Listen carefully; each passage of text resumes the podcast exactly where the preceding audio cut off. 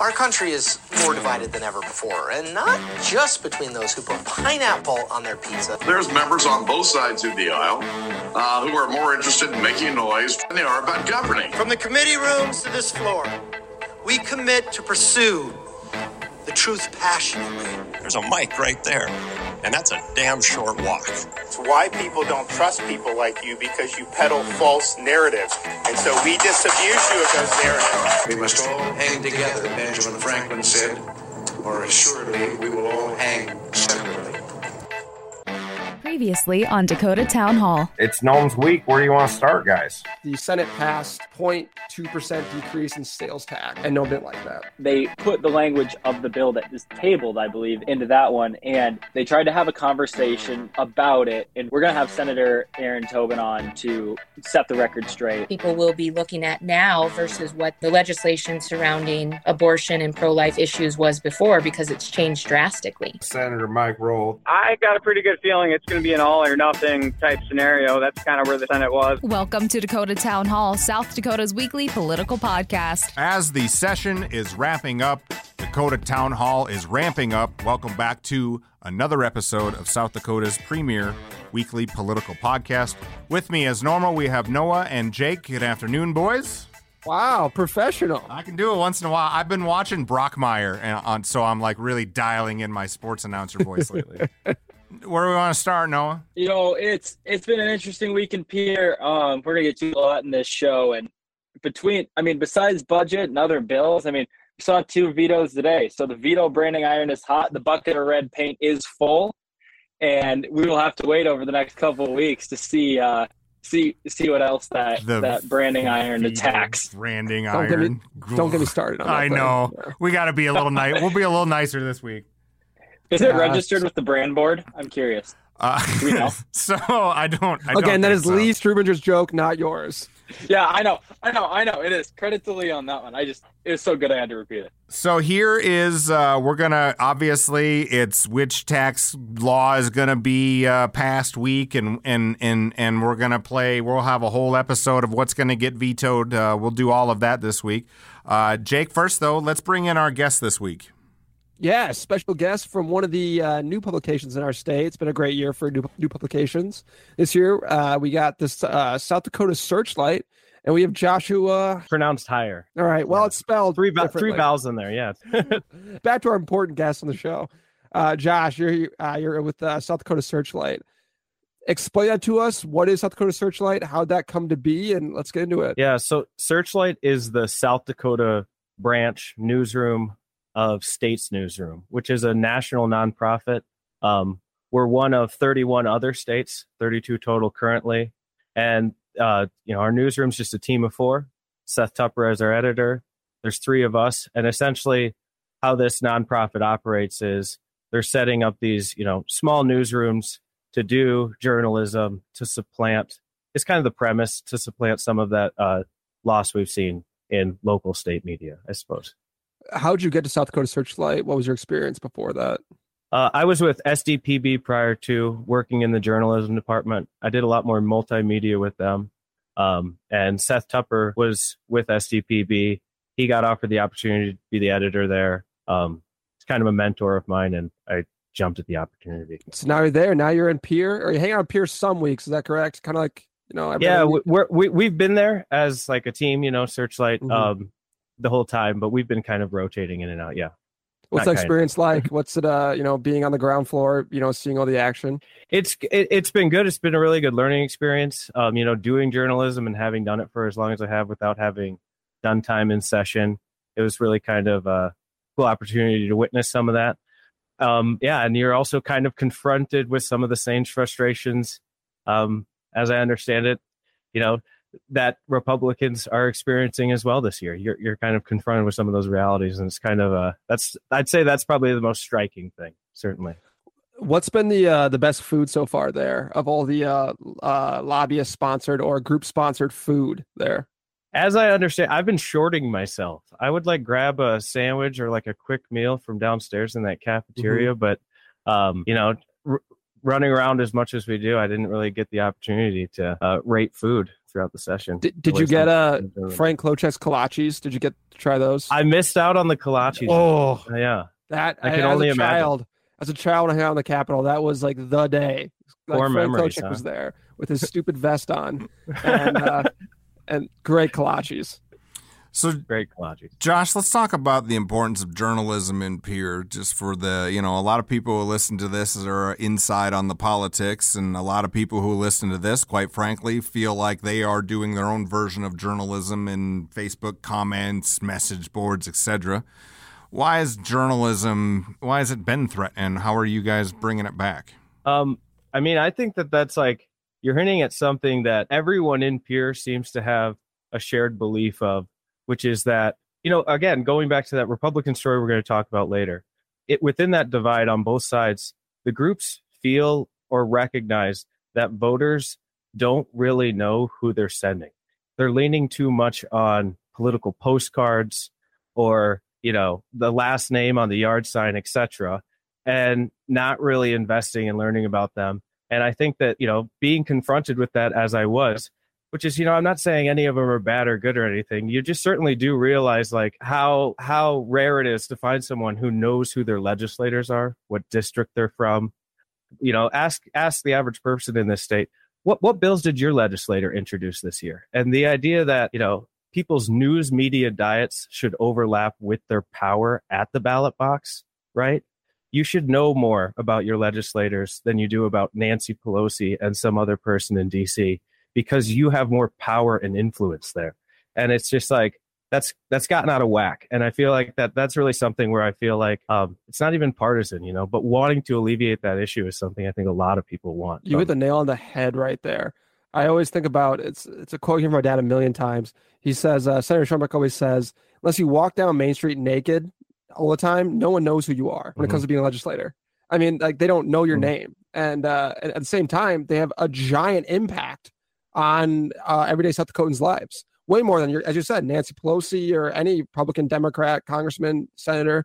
Your legislators have way more impact. Mm-hmm. And so I think what you're doing at South Dakota Searchlight is you're you're bringing news to our face that affects us, which seems important in my opinion. Yeah, and I mean, I don't want to, you know, I, I, I don't want to overdo it. I, I, ideally, the work speaks for itself. You know, people want just the news, and if you're doing just that, you know, um, there's a calling for that, right? Obviously, people want commentary as well, and there's places for those things. But I there's agree also there's a calling a for calling for it. I don't know. I, I guess I would. You know, can't get can't have can't have no debate on this show. Boy, people have had the ability to find who these people are and learn about their legislators. I, you know, I guess I'm trying to make an argument of it's unfair just to call the people dumber. I don't know if people just want the news anymore. I think they might say they want the news, but I but I but I read a million Google Analytics a week that say otherwise. I, I I hear you there too. Um, I think that that's another challenge for local state media as well as to uh, adjust. You can be aesthetically considerate, you know, and true.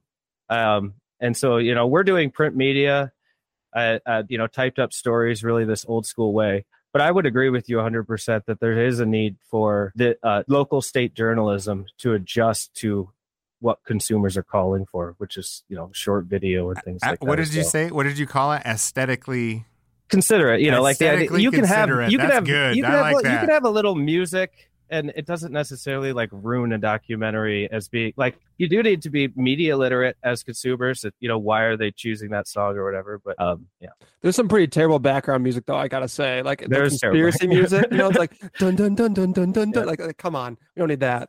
Mm-hmm. That's Exactly. where Well, our, hey, let's get- where our let's- news digestion went off off the rails, right? Like when when when the war coverage started having theme music in the early 2000s, right around when Noah was roughly born. That that's that's really where our news digest and compass started getting. I call it, Josh, if you'd like to know, I call it the redneck pendulum theory.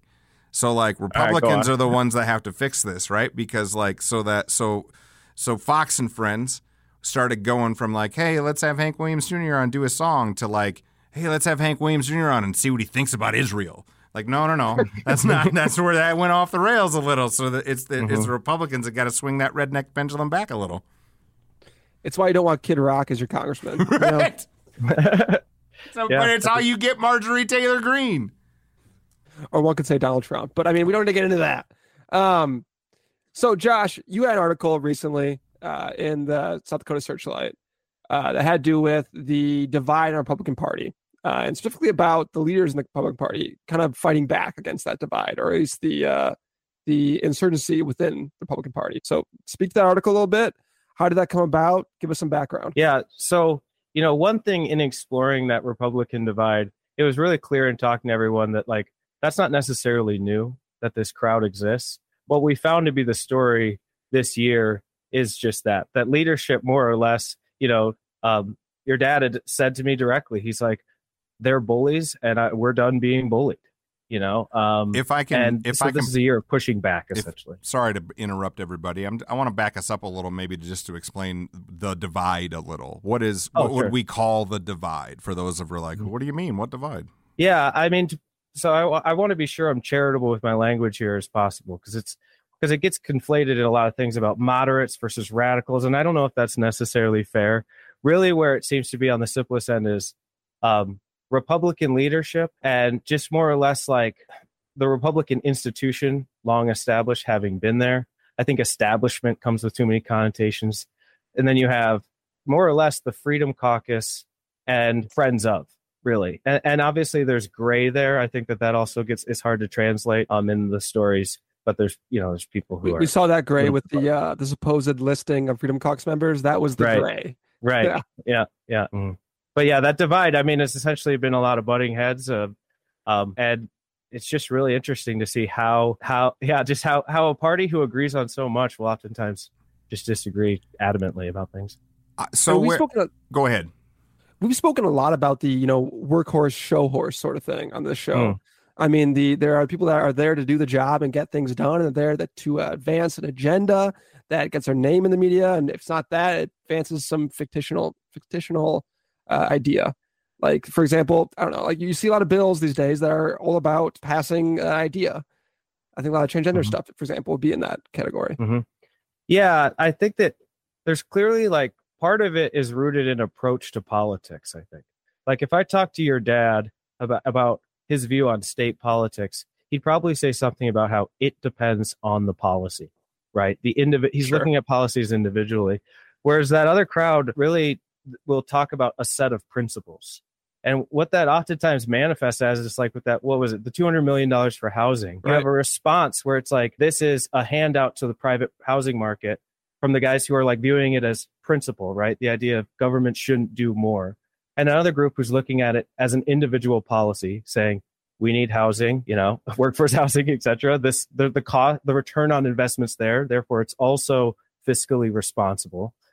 And you can be both those things. And the issue seems to be like the butt heads on that, because for the group where principle is centric, compromise is almost always compromise on principle.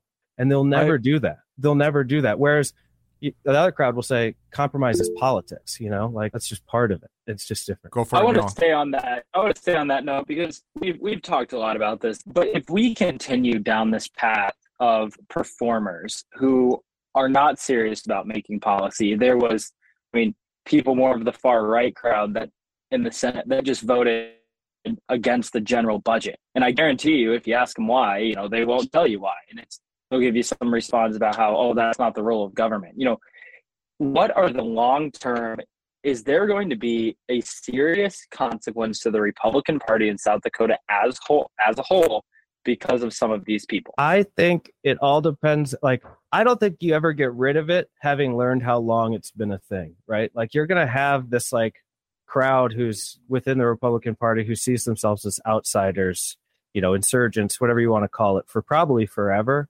I think the question is, is like if the paradigm shifts to where they say it's going, right? Like, a lot of media that is conservative media, really popular with young people, especially YouTube commentators and things, are echoing the talking points being made by that Freedom Caucus crowd.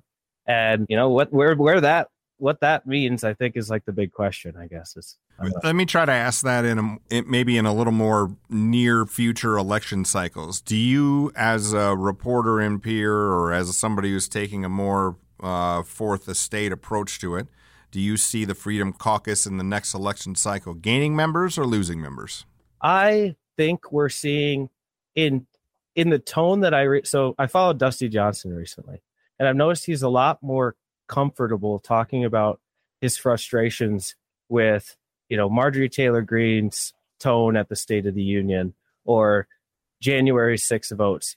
We he had to And sit I- by her during the thing, you know. Yeah, and and I think what that shows that level of comfort is I think that crowd is starting to see that something they felt was true was probably right, which is that mo- uh, uh, there's a lot more Republicans who aren't online s- tweeting, saying things like this that has it really influenced that party. That like there's a there's a lot more of them than maybe they thought previously. What would you have? What would your advice be to the Democrats in the next 10 years? I would say uh, restructure around. I, I like. I think there's a lot of issues that are very South Dakotan that could be addressed from a progressive angle that, uh, like, and, and would have appeal. And it would be mo- a lot of those like like issues of wildlife habitat conservation, maybe reeling back on ideas of like climate change, environment, more of a focus on wildlife habitat. Um, issues of you know corruption have broad appeal, things like that. I would say like mold yourself more after like the the Bull Moose Party Theodore Roosevelt aesthetic. I think has a lot more appeal here in South Dakota. I love Just, just don't get shot. Don't get shot during a speech. That's all, you know. Any bull moose reference on this show, I'll take. Love a bull moose reference, yeah. go. But but Um, but the, yeah, there's there. I think there's a lot of in covering natural resource issues. I do think there are a lot of disenfranchised hunters anglers who feel, frankly, the Republican Party has favored more of the ag industry over some of their interests of hunting and fishing. Frankly, I do think That's- that there's something there. That is a super interesting take I have not heard before. That's mm. yeah, that's very interesting. That's all I have, unless you guys have any others. You know, actually, I have one more piece I want to bring up. Did you, Josh? Did you notice the Freedom Caucus? They had some mailers go out to certain districts after the Julie Frye-Mueller vote about how they voted on that. It was like District Two. I know got one. I know because it's my district. I And a heard about got this. I didn't see any of them, and I don't know exactly what happened. So you The know more than me. the reason I find that inter- interesting is because I think that's where we're going to see some movement from the Freedom Caucus to the Senate. They're going to try Hmm. to go for the Senate. I really think they want the Senate for obvious reasons. It's easier to pass bills out of the Senate because there's less people, um, and they want to take it. They it's always been the place that's been you know very against their agenda. Mm-hmm. So I, I think that's something worth looking at. You're really you you take the conversation full circle here because I think that this really hits it again. What I was trying to say, maybe I should have said after we talked about this story, is like that Freedom Caucus will tell you they can do that if the the public wakes up. You know what I mean? And like it starts paying attention. And on the reverse end, your dad will say, if the public pays attention, these people aren't going to be around here anymore.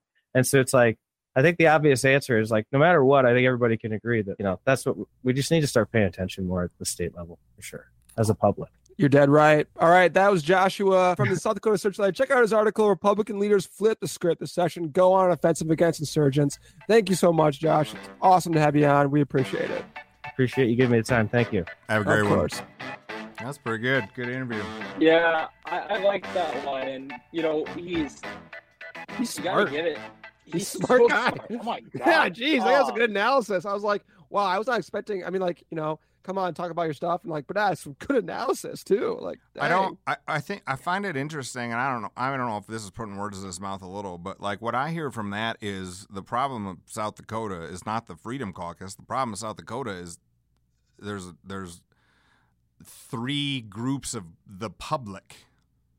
There's the 18% Freedom Caucus. There's the 50 whatever kind of I'm a Republican to I don't care, but everybody's a Republican to the to the Democrats, and that so that that's that's three publics. as we conclude the legislative session this year is you know i thought i thought it was a pretty damn cool dynamic this when the tax cut came across you know it came across the house uh, the senate there was two no votes but those were democrats so you know. Um but in the house it was 70 to 0 they passed the sales tax negotiation 4.1% with the sunset clause. Um and you know it was i will i will give credit to representative chris karr who we hope to have on the show in the near future to where You know, he fought that for years. And regardless, sunset or no sunset,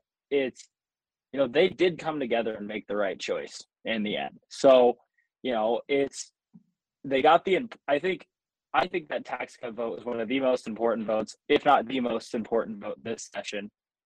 And they did it, right? But it's, it is indicative to see that where he talks about that institutionalist person versus performers is, you know, it's really not an idea of an establishment versus an outsider. It's people that believe in good government and people that don't. That's it. There's, I mean, you can't cut that any other way. It's people who develop well thought out policy, and then you have people that will vote against the G bill for, I don't know why. Tell me why. Well, I don't know. Do you respect the governor is threatening to veto the G bill? So I, I, have I- heard that. I'm amazingly. I'm actually going to play some devil's advocate. Um, I mean, I, I'm not in favor of these people's views. A lot, a lot of their views when it comes to the Freedom Caucus. At the same time, they have the right to those views, and if they want to express them in that way, that is their right. And Look at you trying to get one of these ding dongs on the show. no, I, I, I, I, they're welcome on always. Um, but I'm, it's an interesting game. I mean, I, I always think about the, when I was a child and we had Stace Nelson back in the day, who was basically, if you took Freedom Caucus, He's that like was the Freedom OG. Caucus back then. That was the OG, honestly. Um, you know, and uh, and now it's this whole thing, and it's become so different. Um, I, I don't know where we go go from here. I, I'm this next election is gonna be very interesting to see where they put their chess pieces. Is gonna be the most interesting part to me. I mean, are they going for the Senate? Are they going for the House? I think they're gonna go for the Senate. I mean, Um, I don't, I don't. I, you could be, you could be right, but finding a unsitting senators is tough, man. And I, I don't. I mean, they're funded and organized enough to probably make a run on that. I, if I was, I mean, the last thing I'd probably get hired on to do is is work the Taffy Howard contingent of this state. But like, I, I, I'd go after every county Taffy beat Dusty in, and and and make a stand in the seven counties you have a shot in. That's not how they work, though. They work on the people they have with them. So, I mean, uh, I'm going to take my district district as, as example. I'm going to bet that uh, John Sharda, Representative John Sharda, is going to run for Senate. I think he will. And the reason I'm thinking that, but uh, Jordan Mason sent out a bunch of postcards to all these districts that to the Senate candidate ones mostly, I think, about them voting. Well, of course, that would them. make sense. They're trying to soften the ground on Senate campaigns. Colbeck That's- got one, right? Like Exactly. the only reason I know that why 'cause I'm- he's that's, that's my new clicking. That's my new uh that's my new contact picture for him. That's the only reason I know he got one. Oh, yeah. so I think if you look at that, I I'm guess because Mason ran Sharda's campaign, and Sharda's definitely part of this group. Um, I, I'm guessing they're gonna go for the Senate. That's that's my bet. Um, I want to do a little more looking into where those postcards went to and and who's running and who's there. But I think that's where this is going. is- I mean, that's as opinion. good a strategy as any if you're on that side, right? It makes sense. I mean, go for the Senate. If you want to pass your agenda, go for the place you need the least votes to get your agenda passed. I think the Senate did a good job of, uh, you know, this is another Schoenbeck power grab, but like, you know, I, I, um, the Senate is, is the, the the entity that probably muffled the Freedom Caucus the most this year. I mean, yeah. Well, there's two of them, so Um, i- mean, interestingly, they easier. they can exist because we're also a state that like the support for somebody like Kristi Noem bleeds through both groups, right? So like there is there's there is a lot of similarities between yeah, well we're all Republicans, it's a big tent, blah blah blah. I'll go back to something I've said for weeks.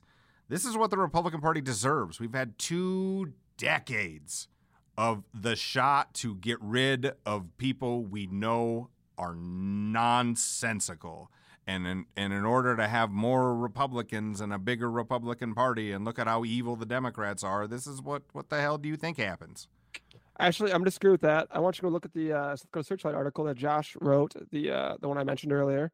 Um, you're going to see a lot of people aren't like they're, they're not like uh, long time legislators. They are people generally speaking new. I mean, I know Pischke's been around for less than a decade, uh, and same with um, Julie Frye. But a lot of them, I mean, Sharda, Aylward, um, Mulally, they're generally speaking new.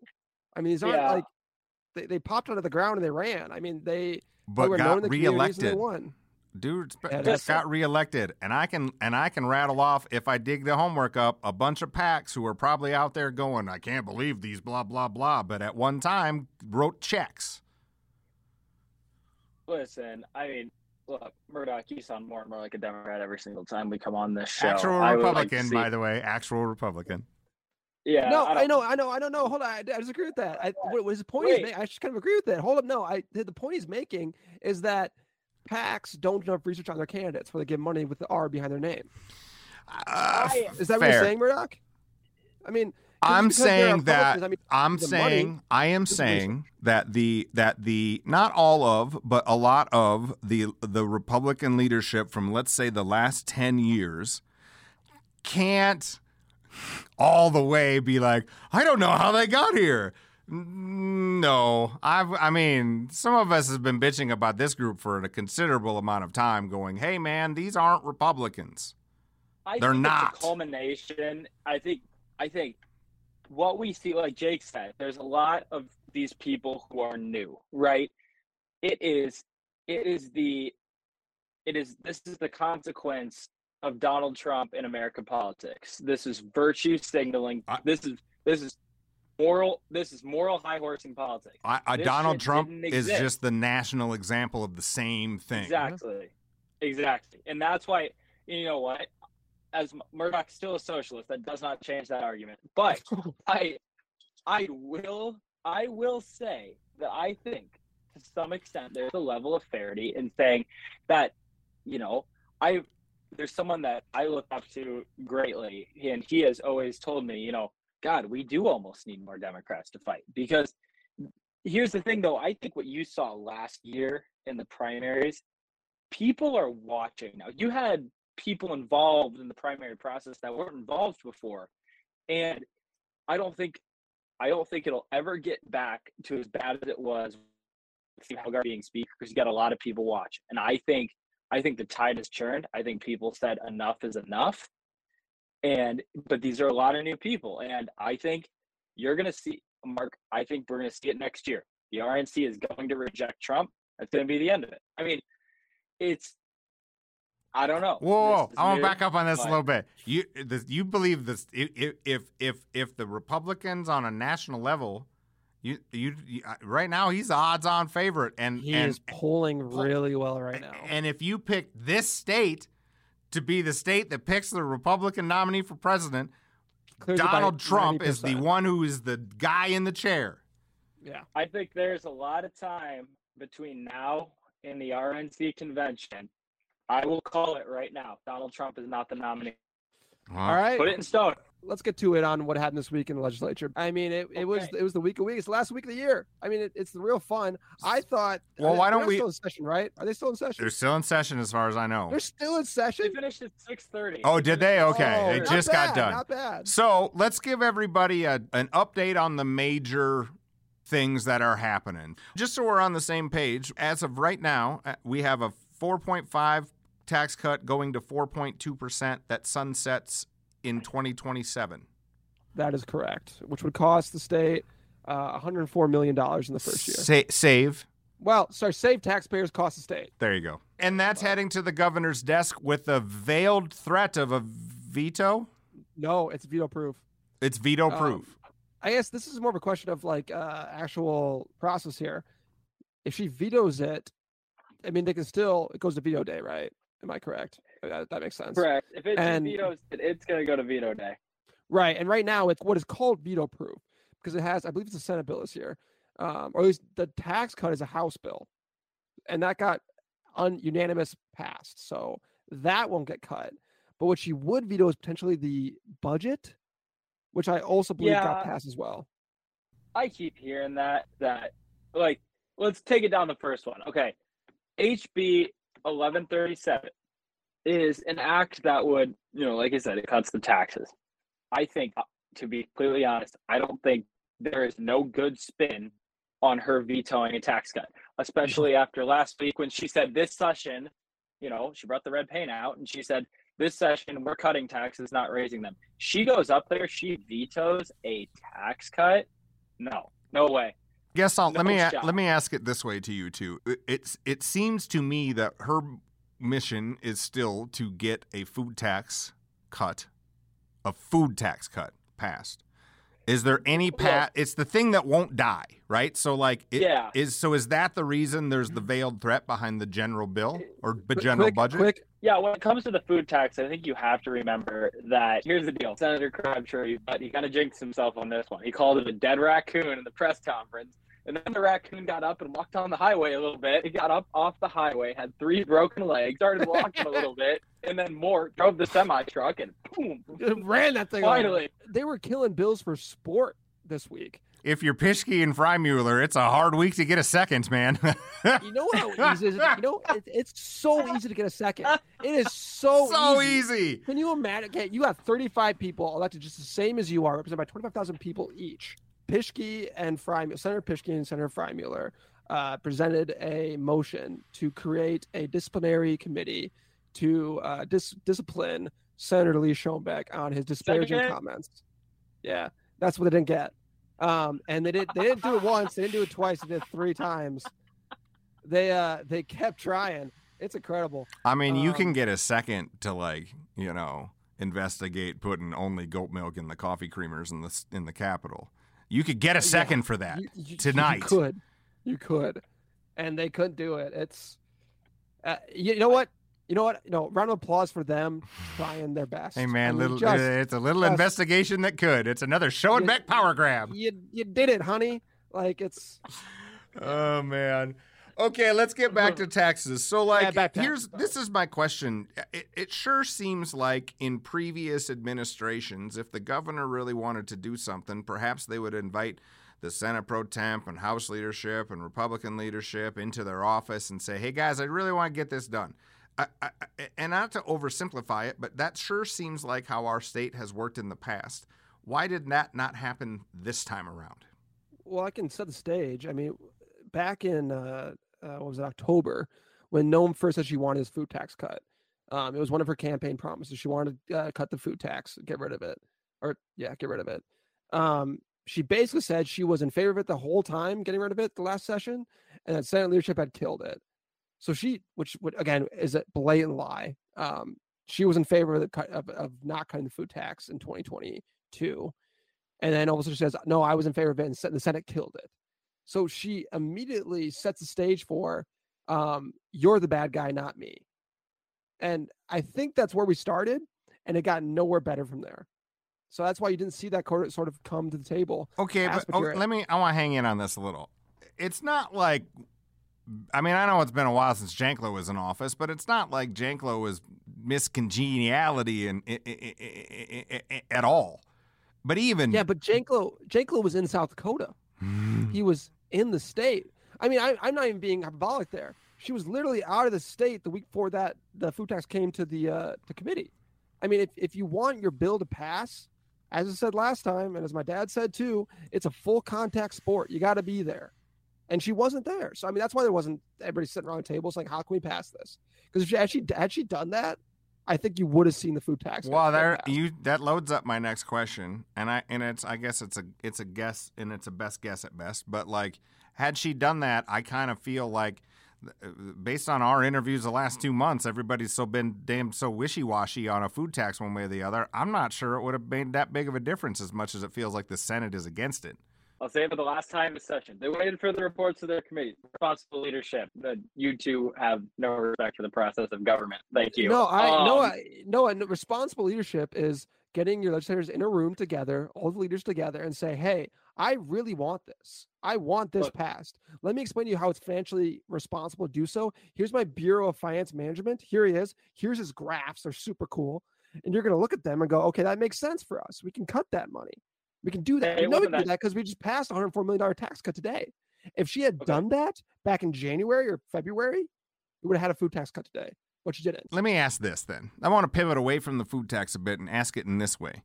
In previous sessions, it seemed like whether or not she was from a plane or from the from the from the third floor or second floor, which floor would she be on? Second floor. Sorry. Second floor. Okay, so like in previous uh, sessions, it seemed like when she wanted to rattle some heads and get people to do what she wants, she had more ability to do so. Has the governor lost her grip of influence in the rest of Pierre? Yes, because well, I won't say yes for the most part. Yes, the House and Senate are a much more together unit now. If you look at 2022 and 2021, they were constantly bickering. Same with the years before that. They were bickering between each other. And when they're a united front, it turns out that when you have elected people that are from across the entire state, not just one person, they're a much stronger unit. And that's where she lost a lot of power. That was well said.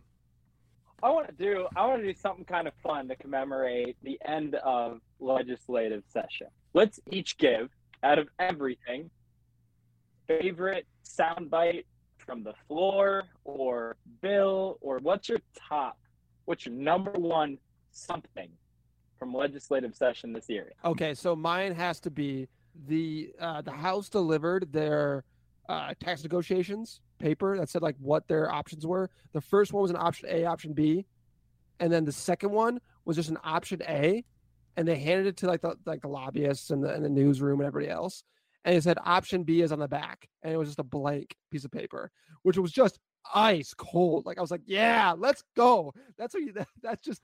I love that. That's delivery. okay. I like that. My uh, mine is our first episode when Jake Schoenbeck said, "I can't believe I missed Stace Nelson." What's Get some yours, Noah? It was Steve Duffy speaking, District 32, and he said, "Well, I think climate change is real. I'm not going to give the four-hour discussion about it, but something's going on there." And I don't know. I love it. That a boy, Duffy. Thank- That's a real District 32 line. That bless blue line like God that works him. real well in 32. Also, I guess I if, since no one's going to take it, we should also say Lee Lee's dig on a box elder double wide. It, Yeah, it, it might be that. the might be the funniest thing we've got on tape. he, he's got a few great quotes. He uh he, he loves to deliver every once in a while.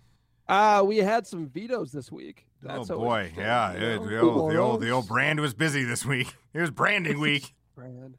I, I'm so glad that Brand was not on Twitter again. I swear, if we see it again. Do you think I, I, you know, we gave that brand a little heat, and then all of a sudden now the brand ain't around. Maybe this, is maybe the governor's office is listening to the old Dakota town hall and taking some advice. Uh, I don't want to give ourselves that much credit. I think it was a stupid stunt she did once, and it's like, wow, that was a lot of work. So what all got Um, vetoed this week? There was the attempt to override the veto on HB 1109, which failed. We can move on from that. The other one that they vetoed was Senate Bill 108. She vetoed, which is, I will clarify this because it said it in the veto letter.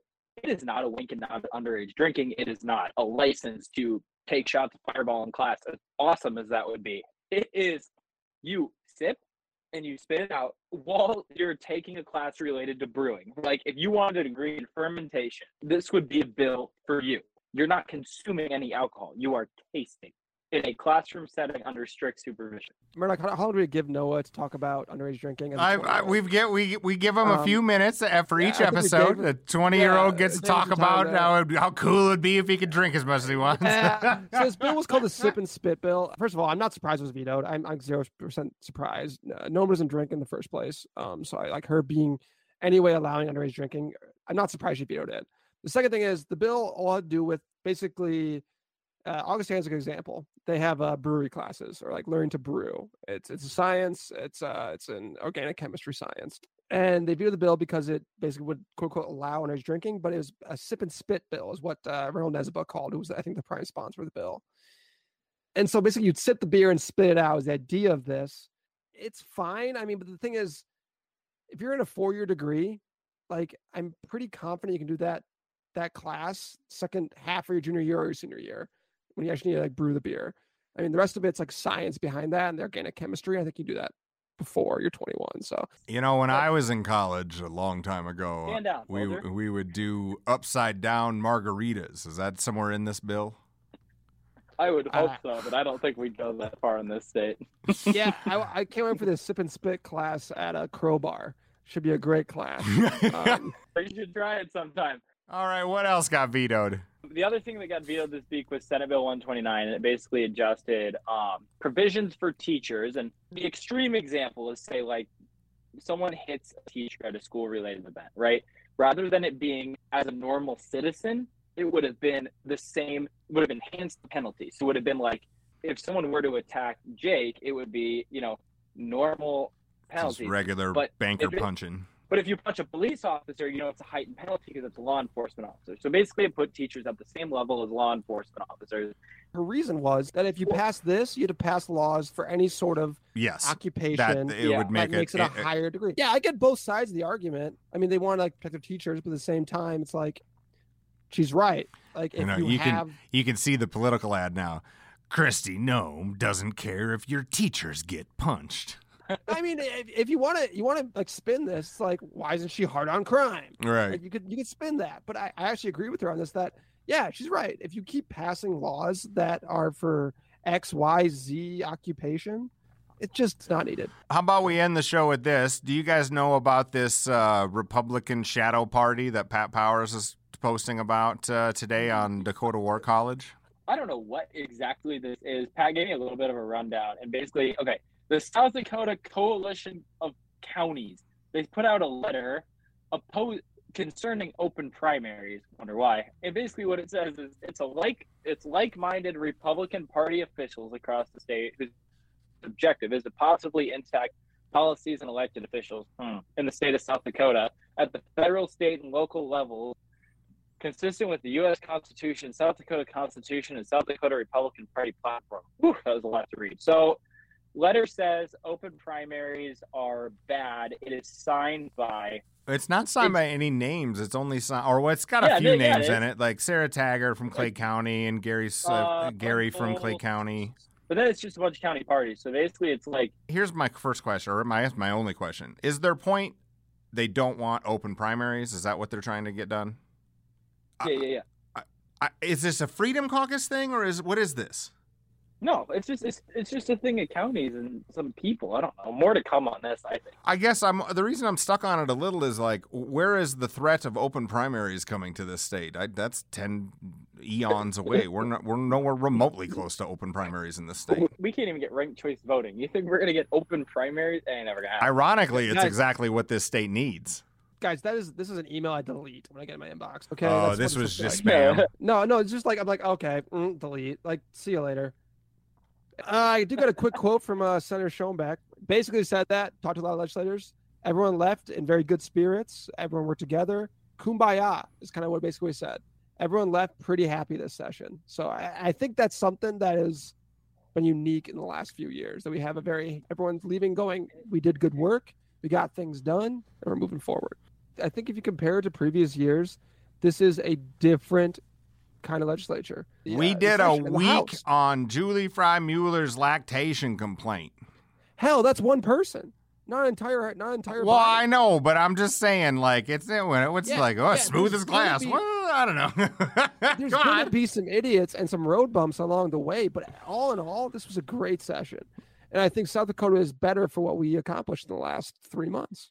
there's a lot to come i think in the interim here i know we got great guests lined up and w- me jake and our pessimistic RINO socialist contingent of the show are really excited We are. a lot of people We, great, we greatly as they are. lay the groundwork There is there is one rain cloud. I think we do need to hang over us quick. Noem could veto the budget. That's what I'm telling you. Oh. We're all acting like this is all smooth sailing, and Noem is like, that's I, the th- one, Noem like- keeps coming back like a hurricane gnome, and is like, let's see what's going to happen here. I mean, she had a pretty decent quote. Uh, well, it was an okay quote. It was not very factually accurate. You know, we got to pass a budget. I want this food tax, and I have nowhere to go. And it's kind of like, well, legislators go home. Like they don't, they don't have to be in session. Like they can just go home. Like they don't need to like stick around. Like they can pass a budget, and when they pass it, you can veto it all you want. But like, they don't need to come back the next day to get it done. They can just wait for veto day.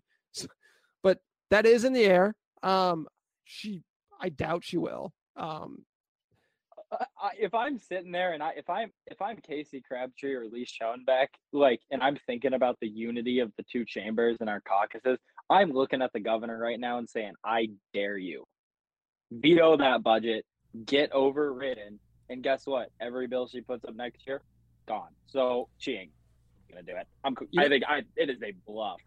Yeah, I can't wait for Ian Fury's tweets about how like we need to get rid of this budget. It's so bad. It's like it's 95% her budget. It legitimately is. About 95% her budget she wanted. Point is, like, if you want to veto this budget, it's like you're vetoing 95% of what you wanted. Who's the most popular person in South Dakota right now? Uh, it's Kristi Noem by ten miles. It's she still gets standing ovations when she walks Yeah, into you're right, yeah. Well, I'm talking about her ability to say, "We're going to do what I want in this state because I'm Kristi Noem." Here's the deal: she doesn't have a lot of sway on the on the third floor. She doesn't. I mean, she has lost her ability to convince them what she wants to do because she's not been at the table. That session, guys. We are at the is. tail end.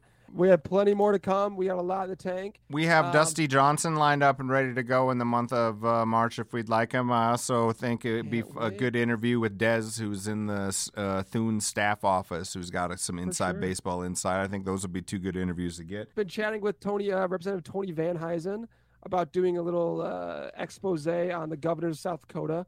Kind of kind of you know sort of walk through them. That'd be kind of fun, I think, in the off season. Got a lot to talk about. There's gonna be summer studies. There's a lot to come, and we got veto day. That's still in the chamber. Next week we'll be back. We'll be better as always, and that's the Dakota Town Hall. Next week on Dakota Town Hall. All right, next week, I think we'll do a little veto talk. I mean, there's a handful of bills, three so far as the time of this recording. Uh, there could be more. So, a little veto talk next week. Yeah, we're gonna do a little veto talk, and we're gonna bring on the person that had a big part making this happen, Representative Chris Karr. We're excited to have him come on, and yeah, it'll be it'll be a little bit of a slower week next week, but there's some headliners coming up.